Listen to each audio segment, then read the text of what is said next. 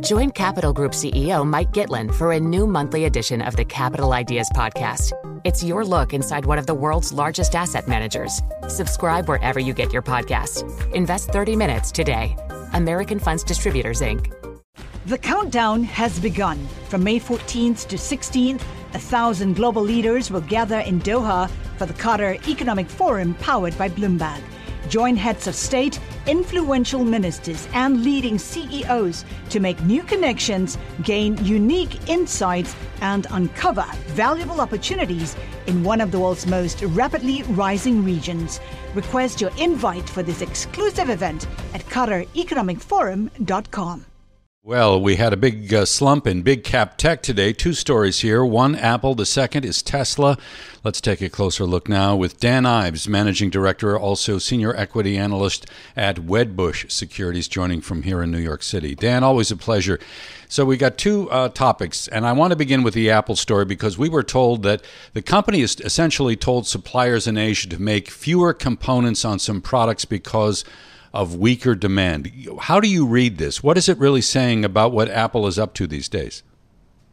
Yeah, I mean, look, I think Apple is seeing storm clouds form, and I think it's what we're seeing across big tech, and ultimately they're you know now starting to sort of pull back some of those orders to Asia suppliers. I think it, it is more around iPad, Mac, and some of the other hardware but I think clearly Cupertino and Cook are a little nervous coming into the next year, and they don't want inventory issues.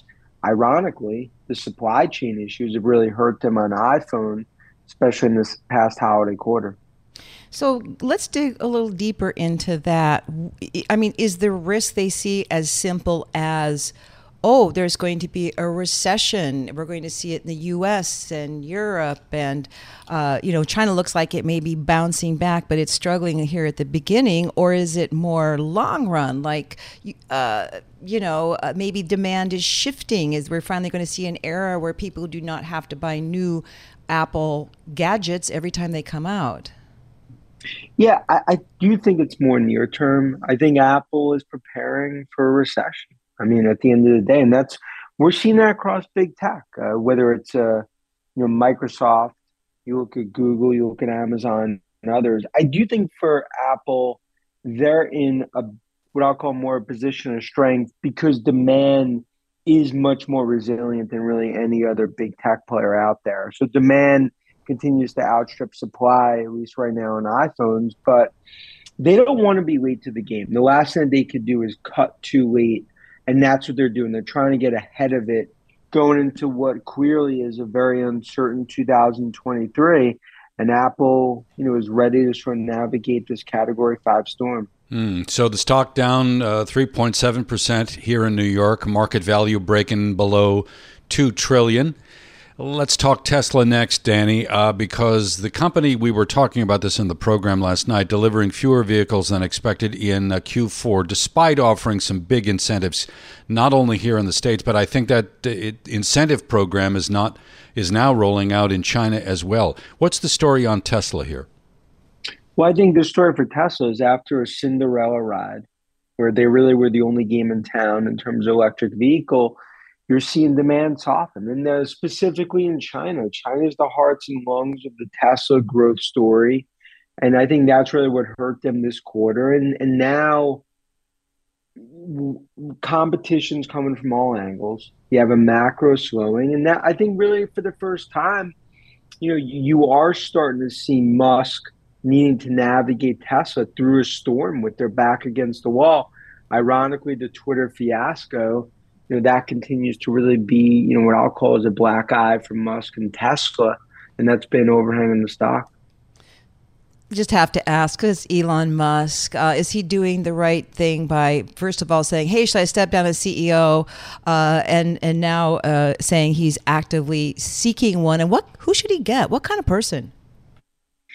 Well, I think first of all, this has to happen sooner rather than later, and it can't just be a figurehead yes person you know, there's clearly a t- top tier list, you know, from Sandberg, you know, as well as others that, with, with the, what I'll call Facebook, Google lineage. But who knows if he gets that individual? I and I think for Musk, he needs to separate himself because ever since he bought Twitter, it's been a fiasco, a train wreck. At the same time that Tesla is going through demand challenges. And right now, Tesla needs a leader, not one that has three children, where ultimately, in the eyes of the street, he's spending a lot more time with Twitter than Tesla. Dan, very quickly, at about 30 seconds, is there a lot more risk of further downside in, in Tesla stock? Let's put uh, the Musk selling aside, just on the basis of what's happening fundamentally with the company. Look, I think it's gotten oversold.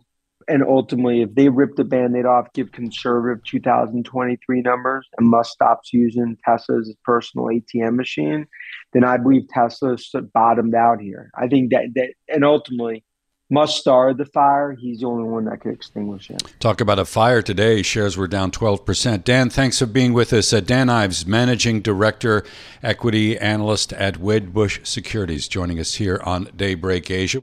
The countdown has begun. This May, a thousand global leaders will gather in Doha for the Qatar Economic Forum powered by Bloomberg, held in conjunction with our official partners, the Qatar Ministry of Commerce and Industry and Media City Qatar, and premier sponsor QNB. Join heads of state, influential ministers, and leading CEOs to make new connections and gain unique insights. Learn more at QatarEconomicForum.com.